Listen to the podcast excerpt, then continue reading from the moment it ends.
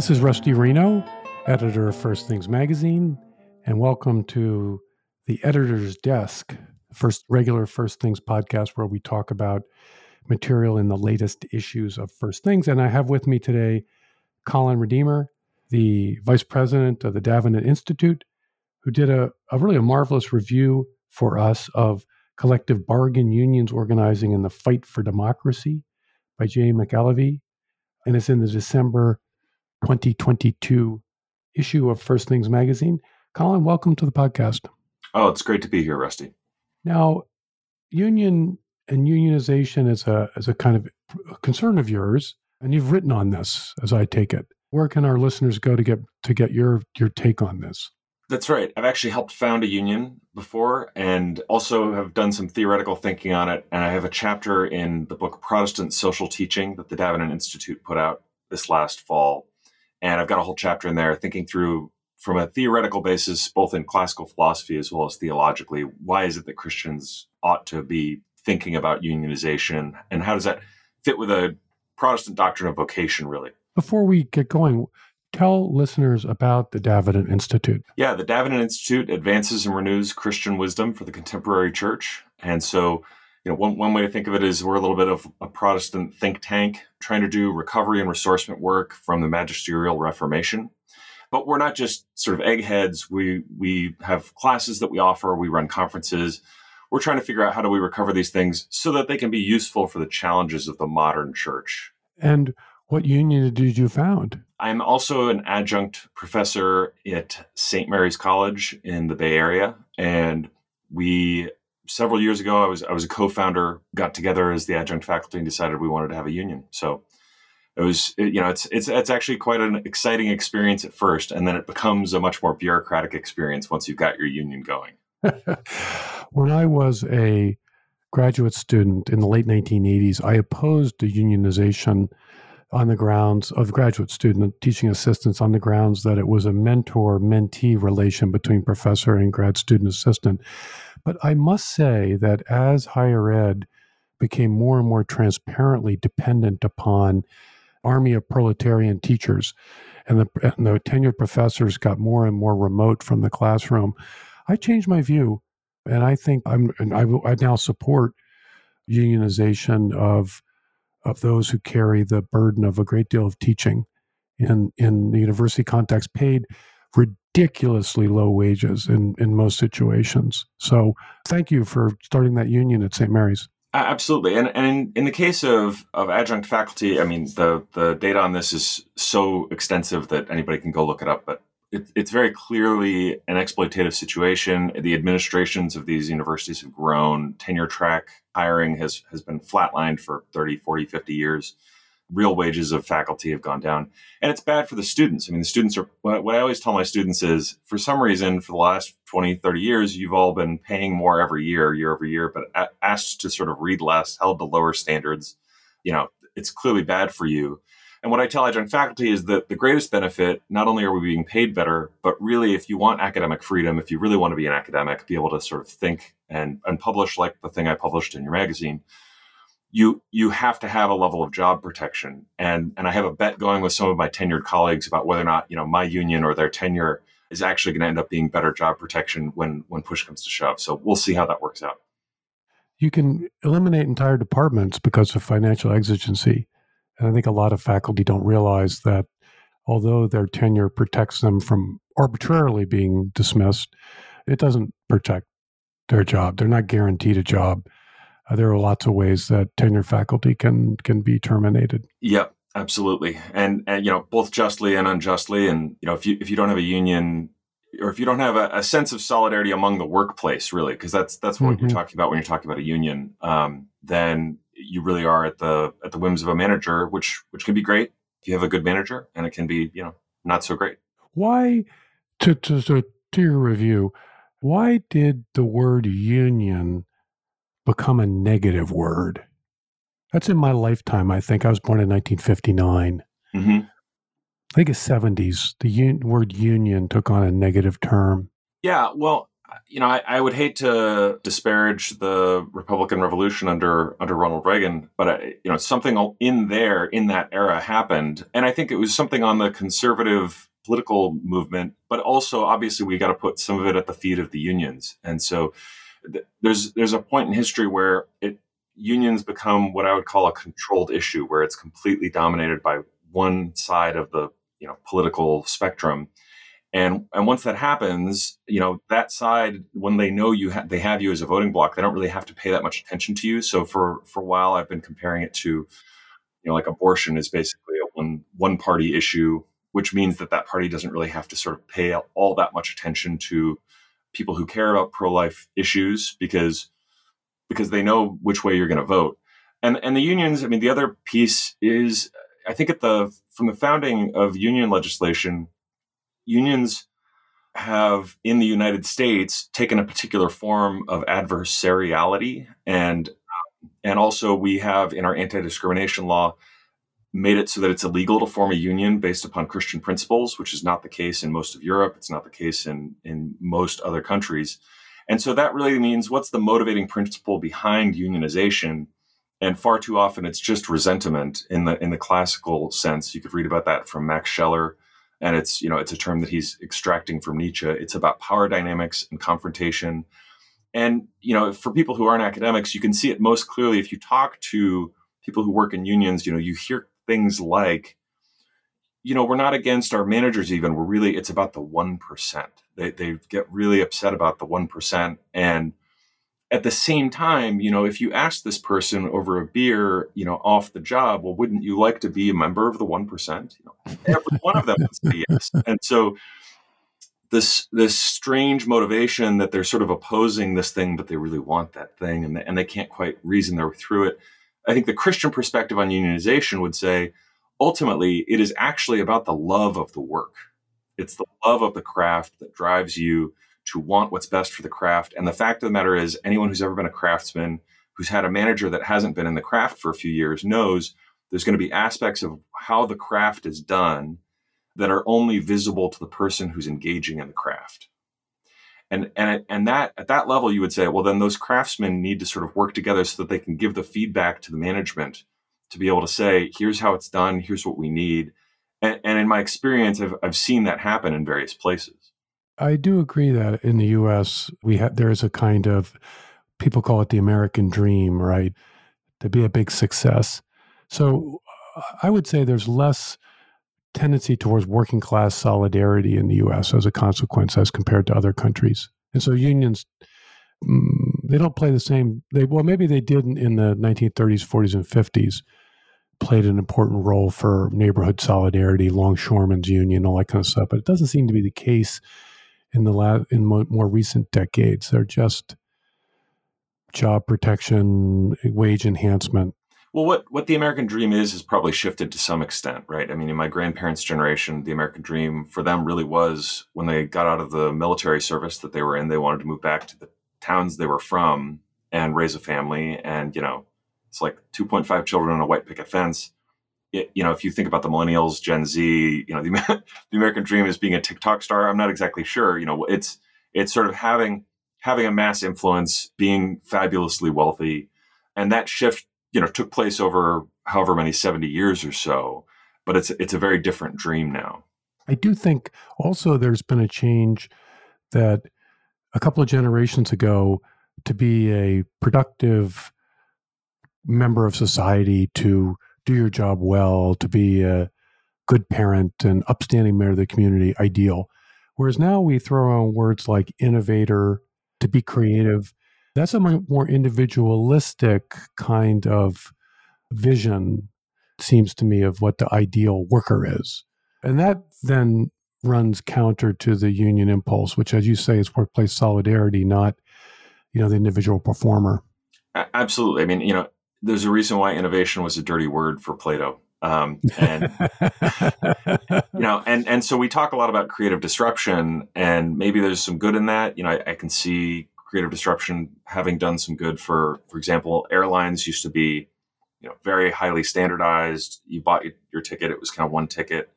But of course, humans aren't highly standardized, and so you know, if I have to sit, I'm an extremely large person. If I have to sit on a plane between California and, and New York City, I'm happy to pay an extra 70, 80 bucks to get the four inches of legroom that, that mm-hmm. somebody my wife's size doesn't need or care about. So innovation can be helpful, but the the sense of creative disruption, the sense that everything should be subjected to to market capitalism, you know, maybe works in some cases, but then in other cases, what you're really talking about is the creative disruption and creative destruction of human lives and communities as well. Yep, right. Well, and I mean lives in that extensive sense. Yeah. Yeah.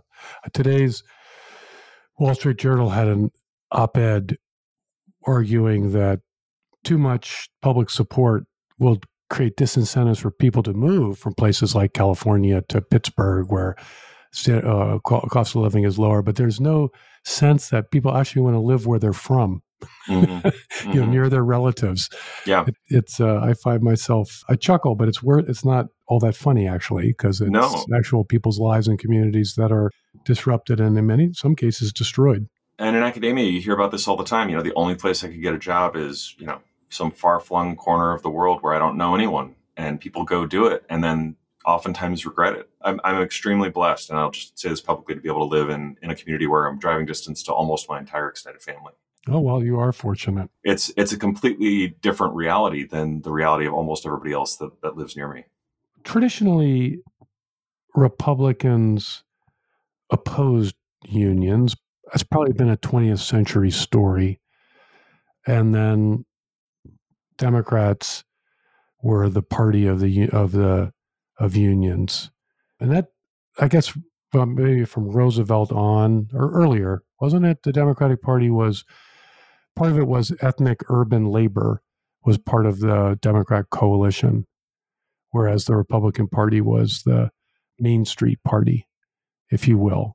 Yeah, I mean, I, I, mentioned this a little bit in the in the review, but it, it always depends on sort of where you want to norm the parties from. And mm-hmm. so, you know, depending on how far, far back you want to go, you're going to hear different issues. I think I think at the inception of the Republican Party, it was much more the case that this was, you know, this was an issue that might trend more one direction than another in, in a region, in an election, but it was not the kind of thing where you had sort of staunch opposition on one side and, and staunch support on the other that's that's a thing which has evolved over the course of the American political scene, and and my sense is that's something that's getting a, a little dis, bit disrupted in the contemporary. I don't know, the last last four or five years. I can't. I, I don't know what would possibly cause that disruption, but something.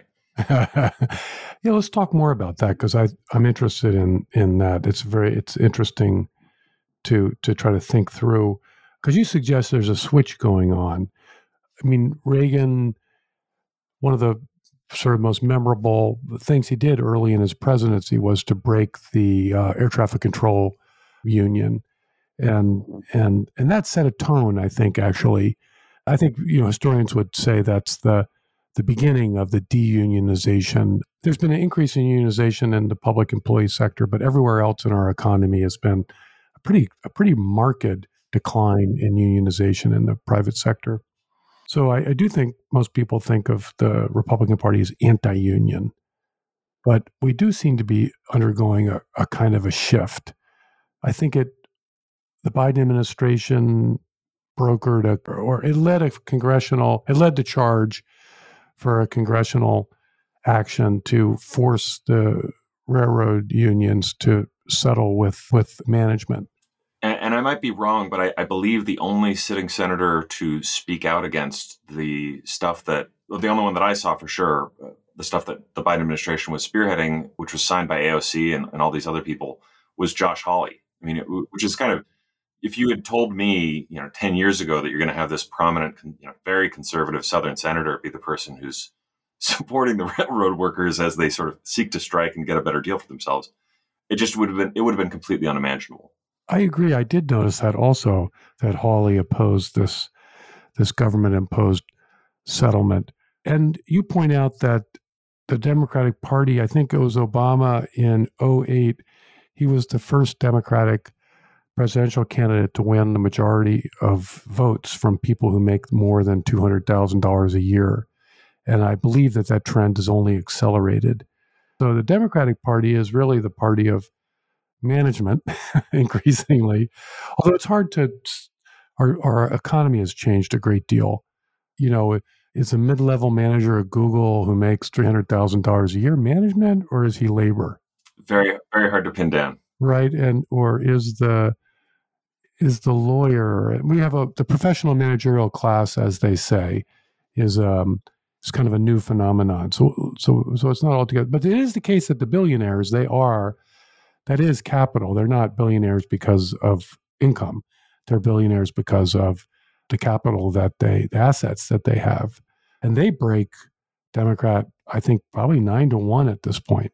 Yeah, I you know I don't I don't want to disparage billionaires. I think even some of them you know have worked pretty hard. Obviously, you know there's a difference between inheritance for and and and somebody who starts a company. Well, okay, but fair enough. But their interests are different. Absolutely. I mean, I'm with you completely. Yes. Yep. I mean, Elon Musk has created tremendous value. Yep. And done these remarkable things that I wish uh, I have a less high view of Facebook, for instance. I don't think that adds much value to people's lives. Sure. But be, but be that as it may, his interests uh, are different from the interests of a person whose ambition in life is not to get rich, but uh, yeah. as you said, they want to have uh, they want to have a family home, raise their kids in a decent neighborhood, and and you know enjoy enjoy their family. That's right, and uh, and and worship on the Sabbath. I would say the the way that I try to conceptualize it is, you know, think about the work and think about the relationship of workers and employers, as opposed to sort of capital interests, the the, the more Marxian categories of capital interests and labor interests. And because when you're thinking about the work, I think you're you begin dealing with a Christian category,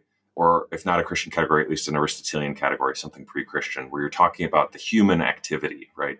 Humans are engaged in a common activity, a common project. They share a common interest, and in that sense, you realize unions are have to be theoretically acceptable because politics is theoretically acceptable. Mm-hmm. We're allowed. We're we're just political animals, and we have to be able to engage in politics. We have an active life, and the question I think most conservatives ought to think through, and, and particularly if you're a Christian conservative, is is the ruling discipline economics or is it politics? And uh, you know i think there's a certain brand of libertarianism which would say that politics just needs to get in line with what economics says and this mm-hmm. is the mm-hmm. economist like once you know this you just don't ever need to read the economist again and, and i've read it for years you know with great enjoyment but they were they're just always going to say that your politics of any country any community has to get in line and do what is in the interest of this you know economic model of this formula that's going to expand x whatever x is gdp you know fill in the blank and, and I think the Christian counter argument is to say, no, no, no. Even, even if we let the economist run the world, we are letting it. So all, all economic systems exist because of a deliberative process of determining what the nature of the just is among us. And so that, that political action is always pre-economic. If you think that that's true, then the next question to say is, well, then as workers, we are doing something economically, but we also always are doing something politically as well. Mm-hmm. And we're either just letting everything happen however the money counters want it to happen, or we can have a say and we can we can sort of say, well, you know, this is great, but we need bathroom breaks, you know, or or whatever. You know, there's there's all kinds of things you can ask for. Yeah, I guess the sticking point in the railroad negotiations had to do with sick days versus vacation days and so it's not a question of hourly wage although that's all, all uh, that's a very important issue but it's also a, a, question of you know negotiating to have space for the fullness of life and not just uh, and not just the job at hand. What you also talk about i found it very perceptive and, and convincing that a lot of uh, the politically correct stuff, the woke stuff, the diversity talk, is a kind of changing of the subject. I, I agree, I, and I think that this is one reason that uh, why woke capital is not a contradiction, because it speaks to this inherently political character of all human life. And if we can change the subject from the concrete conditions of our work life to more abstract questions of you know, um, the DEI fixations of the moment. I think this serves the interests of capital. Absolutely. You know, we, you see this happen in any number of ways. And so the the woke capital way is it's it's a little bit like title inflation. You know, we can we can give like a, a lavender coalition room or whatever at our group at our office, and then we don't have to pay anyone. And so it's it's just kind of we're going to give you things that don't cost us anything, so that you don't ask for more. And and so in personal negotiations, right, you see that happen in title inflation. It's kind of obvious if you go to your boss and you ask for a raise he says, "Well, we can't give you a raise, but we can make you the you know chief, you know, officer of enjoyment." You know, it's like right. it's not real. I think the other there's two other ways that it happens. One is another another way is if you're an employer and you've got a group that's forming and you have some some fear that that group is going to unionize they're going to ask for things that are going to make your life harder as a manager they're, they're going to ask for things that you know you you might get in trouble for if you have to go up the chain and say hey we have to provide this if you can carve off inside of that group, it's a classic divide and conquer, conquer strategy. Mm. And say, well, it's not it's not the this you know the corner office managers who are who are really your enemy here. It's it's those people, and you sort of pit identity group against identity group among the employees. You know, that's a that's a classic way of of trying to dampen down, and and that actually has a long history in the in the history of union busting in the United States. Yes. So you know the importing of of Chinese labor and then blaming it on them you know after you've brought them in and getting the Irish to fight them or, or something along those lines. I mean, railroads were doing this you know 100 years ago and more. And then I, and then the third way that I think is the most insidious and and is also happening pretty regularly is that you know union formation tends to happen when there's some grievance. And usually it's not just you know gosh inflation is 7% and my raise was only 2 i really need that extra 4% i mean people are people are uh, industrious. They'll figure out how to make do in a in a slightly hard pinch. Usually there's got to be some pain point where employees are feeling you know some small subset of employees are feeling something and, and articulating it to one another and that spreads people realize wow yeah I've, I've been feeling like that manager is sort of unjustly treating me. You know i've been feeling like i need to have time off to take care of my kids too. I can't pick them up from school in time because of the work hours or whatever. You know these things happen in any number of iterations. Okay when that happens what management wants more than anything else is to take those people into a side room and and learn that they're having these problems so that they can either isolate them to get rid of them or so that they can sort of absorb the cost of this smaller grievance of the vocal person so that it doesn't spread into a general grievance. And management is aware that the best way to do that is through using the language of diversity, inclusion, and equity inside of their HR departments by getting everyone who's most sort of frustrated, who's most, you know, feelings are hurt, who's most having, you know, sometimes very genuine grievances and preventing them from talking to other people. You know, put them on some long-term process where they have to go through a bunch of meetings in, in a corner, at the end of which either you get rid of them or you give them, you know, you pay them some some smaller piece so that you don't have the, the larger problem of political activity among your employees it's a known it's a known tactic. There's there's you know left wing outlets writing about the fact that this is going on. I guess I count myself as guardedly pessimistic about the future of labor in the current climate. I, I'm not surprised, Rusty. Marco Rubio has said the market is made for man, not man for the market. We've just talked about Hawley being on record opposed to this forced settlement in the railroad case.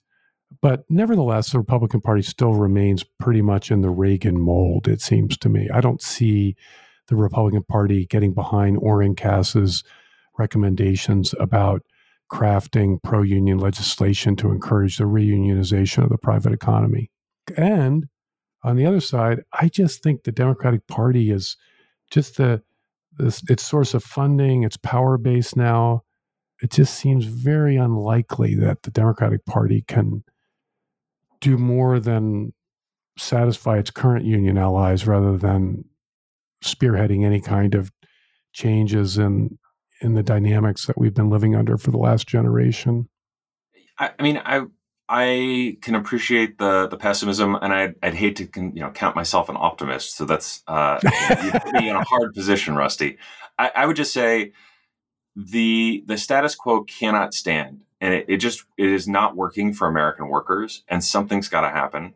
And and so my theory of of you know what what a possible brighter future looks like has to include something like you know worker solidarity. I think that actually the anti-immigration movement that you see bubbling up in the post-trump era is in part, I mean, you know, it's got a lot of parts. We're a very big country. There's a lot of actors, but it, it is in part a recognition that the combination of exporting factories and importing workers has resulted in a net loss of the value of American citizenship. It meant in strictly economic terms. Right. And if that's the case, I, I don't see these as unrelated phenomenon. And one of the things I sort of am, am trying to articulate in the essay is I think I even say this, you know, you wouldn't need to build a wall if instead of having, you know, whatever tiny fraction of private sector workers unionized, you had 80%. Right. No, you don't need e-verify if you um, if you have a, a unionized workforce. But I, I, I do agree there's a kind of unsustainable quality to the current configuration in our society. Failure to flourish among middle class Americans strikes me as the fundamental threat to the social contract right now. But we have incredibly low unemployment rates, historically low unemployment rates, a real labor shortage. This is ideal conditions under which to promote unionization, but we don't see it happening. Well, I, I think you do see it happening more so than you did 10 years ago. So the question is, does that trajectory continue to grow or not? Ah, okay. You know, it's, it's certainly, certainly I'm, uh, I'm articulating a, a hope and a, and a possible future, not a guaranteed, you know, thing that's about to happen. I take that. I take that counsel. I mean, the Starbucks unionization, Amazon unionization, and you pointed it out also in higher ed. These are new. They weren't. That was that was even less imaginable a decade ago. So I count myself corrected, and maybe I should switch to guardedly optimistic rather than guardedly pessimistic. I, am happy to, yeah, and welcome you to the team. Welcome you into the crowd, yeah, into your right. position.